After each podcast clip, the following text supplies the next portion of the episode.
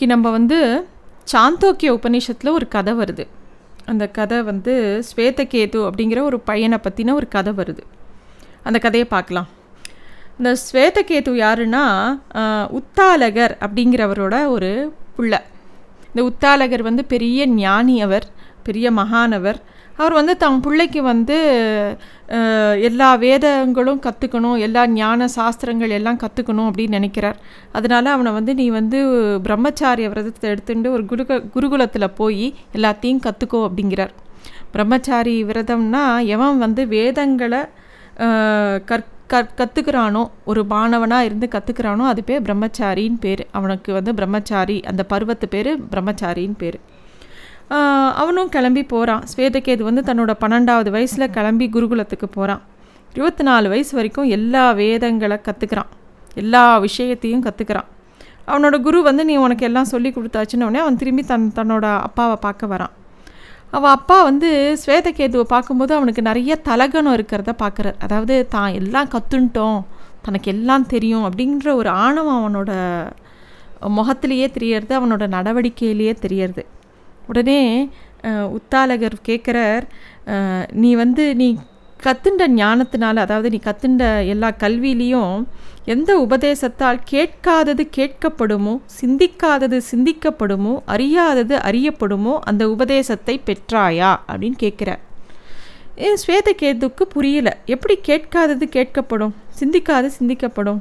அறியாதது அறியப்படுமா? எப்படி அது? எனக்கு தெரியலையே அப்படின்னு சொல்லி அவள் சொல்கிறான் அதை சொல்லி கொடுக்கும்படி அவள் அப்பாவை பிரார்த்திக்கிறான்.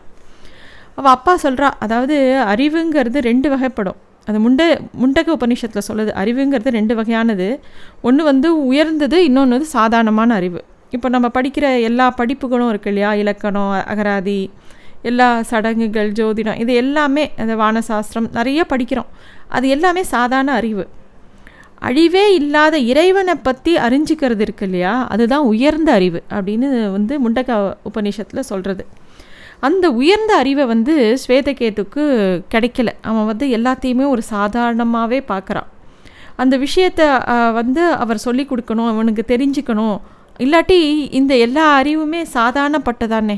அதுக்கு எந்த பலனும் இல்லை. இத்தனை காலம் அவன் க கற்றுன்றது எதுவுமே உபயோகப்படாது அப்படின்னு தோன்றது அவருக்கு உட்பாலகருக்கு உடனே அவர் சொல்கிறார் அதாவது ஏதாவது ஒரு விஷயத்தை நம்ம நன்னா தெரிஞ்சுட்டோன்னா அந்த ஒரு மட் அந்த ஒரு விஷயத்து மூலமாக பல விஷயங்களை நம்ம கற்றுக்கலாம் அதுக்கு மூணு உதாரணம் சொல்கிறார் அவர்.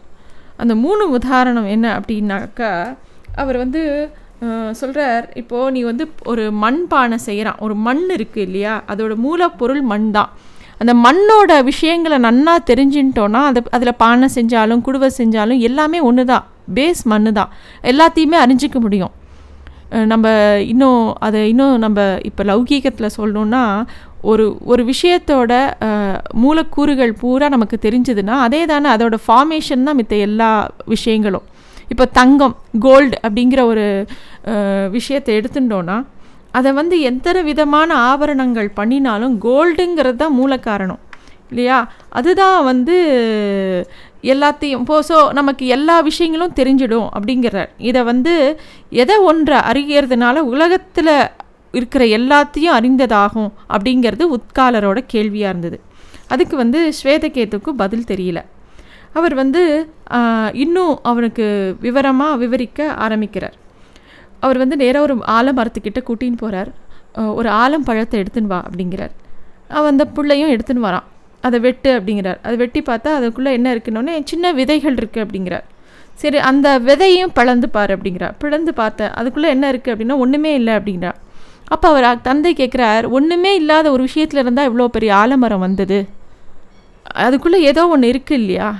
அதுதான் அந்த இறைவன் அதுதான் அந்த அந்த நுண் பகுதியில் இருக்கக்கூடிய ஏதோ ஒன்றால் பார்க்க முடியலையோ அது அது அதுவே அதுவாகும் அப்படிங்கிற மாதிரி அவர் சொல்கிறார் இது ஒரு பெரிய தத்துவம். நான் ரொம்ப ஒரு சாதாரண கதையாக சொல்கிறேன் ஏன்னா எளிமையாக சொல்லணுங்கிறதுக்காக சொல்கிறேன் பட் அவர் வந்து அதை வந்து அவ்வளோ தீவிரமாக விளக்குறார். அடுத்தது இன்னொரு விஷயம் சொல்கிறார் நீ போய் ஒரு அவர் வந்து சொல்கிறார் ஒரு பானையில் தண்ணி எடுத்துன்னு தண்ணி எடுத்துன்னு வர சொல்கிறார் எடுத்துன்னு வரான் எடுத்துன்னு வந்தோடனே உப்பு உப்பு எடுத்துன்னு வந்து அந்த தண்ணிக்குள்ளே போட சொல்கிறார் போ அவரும் அதில் போடுறான் இப்போ வந்து அந்த தண்ணியை எடுத்து குடிச்சுப்பார் பாரு அப்படிங்கிறார். உப்பு கரிக்கிறதுங்கிறான். சரி நடுப்பகுதியிலேருந்து எடுத்துப்பாரு அப்படின்னா ஏன்னா மேலாக தானே அந்த உப்பை போட்ட? நடுவுலேருந்து எடுத்து தண்ணியை குடிச்சுப்பாருங்கிற திருப்பியும் உப்பு கறிக்கிறதுங்கிறா இந்த கீழ்ப்பகுதியில் போய் தண்ணி அடி அடியிலேருந்து எடுத்துப்பாருன்னா அதுவும் உப்பு கரிக்கிறது. அப்படிங்கும்போது இப்போ அந்த தண்ணியை கொட்டிடும் அப்படின்னோடனே அப்போ அவர் சொல்கிறார் எப்படி உப்பு அந்த தண்ணீரில் முத் மு ஃபுல்லாக அதாவது முழுக்க கலந்துருக்கோ அது அதை நீ பார்க்காட்டாலும் அது தண்ணீர்லேயே இருக்கு இல்லையா? அது போலவே நம்ம உடம்புல இறைவன் எப்பயுமே எல்லா எல்லா ஸ்வரூபமாகவும் இருக்கான். எல்லா ஜீவனுக்குள்ளேயும் இருக்கான் அப்படிங்கிற ஒரு விஷயத்த அவனுக்கு புரிய வைக்கிறார். இதே மாதிரி இன்னொரு முக்கியமான ஒரு விஷயம் சொல்கிறார் அதாவது ஒரு ஒரு ஆளை வந்து ஒருத்த குருடன் ஒருத்தனை குருடன் இல்லை ஒரு ஆள் இருக்கான் அவனுக்கு கண்ணை வந்து இறுக்கி கட்டி விட்டுட்டு ஒரு கண்காணாத இடத்துல கொண்டு போய் விட்டுட்டு அவனை நீ வந்து கிளம்பி போ அந்த தேசத்துக்கு போ பக்கத்தில் இருக்கிற ஊருக்கு போ அப்படின்னு சொன்னால் அவன் தடுமாறுவான். அப்போ வந்து ஒரு இன்னொரு ஆள் வந்து அவனுக்கு வந்து கண்ணை திறந்து விட்டு இந்த வழி போல போ அப்படின்னு சொன்னால் அவன் வந்து வழி விசாரிச்சுட்டு அந்த இலக்கை நோக்கி போயிடுவான். அது மாதிரி எப்படி ஒரு ஆள் வந்து அவனுக்கு வழி சொல்லி கொடுக்குறாரோ அது மாதிரி குரு வந்து ஒரு இந்த ஆத்மாவுக்கு வழிகாட்டும் போது அவன் இறைவனோட சேர்றான் அப்படிங்கிற விஷயத்த இவர் வந்து உத்பாலகர் வந்து அவரோட மகனான ஸ்வேதகேத்துக்கும் சொல்லித்தரார் எனவே இந்த உத்காலரோட இந்த மகா வாக்கியம் இருக்கு இல்லையா? இதை பேசியோ படித்தோ புரிஞ்சிக்க முடியாது. அனுபவத்தில் தான் புரிஞ்சுக்கணும். அதையும் ஒரு நல்ல ஒரு குருவையோ ஒரு ஆச்சாரியனையோ அவரோட வழிகாட்டுதல் மூலமாக தான் ஒரு விஷயத்தை தெரிஞ்சிக்க முடியும். இந்த கதை வந்து சாந்தோக்கிய உபநிஷத்தில் ரொம்ப முக்கியமான ஒரு கதை. இந்த ஸ்வேதகேதுவோட கதை. இது எல்லாம் கத்துண்டப்புறம்தான் ஸ்வேதகேத்துக்கு வந்து அவன் வந்து கத்துண்ட விஷயம் வந்து ரொம்ப அதாவது எல்லாரும் படிக்கிற படிப்பு வந்து முக்கியமானதில்லை. தன்னை அறிஞ்சுட்டு இறைவனை அறியறது தான் ரொம்ப முக்கியமான விஷயங்கிறது அவனுக்கு புரியறது. அதுக்கப்புறம் தான் அவனுக்கு அந்த உண்மையான ஞானத்தை பெறறான். அந்த சாந்தோக்கிய உபநிஷத்தில் இது வந்து இதில் வந்து பல விஷயங்கள் உட்பாலகர் அவனுக்கு சொல்லித்தரார் எப்படி இந்த உலகம் உருவாகிறது இந்த மனசுங்கிறது என்ன இந்த உலகத்தை வந்து எப்படி படைக்கிறார் பெருமாள் எல்லா விஷயத்தையும் அவர் அப்படியே சொல்லிகிட்டே வரார். அது வந்து ஒரு பெரிய விஷயம். அதில் இந்த கதையை மட்டும் இது முக்கியமான கதையாக சொல்லப்படுறது. நன்றி.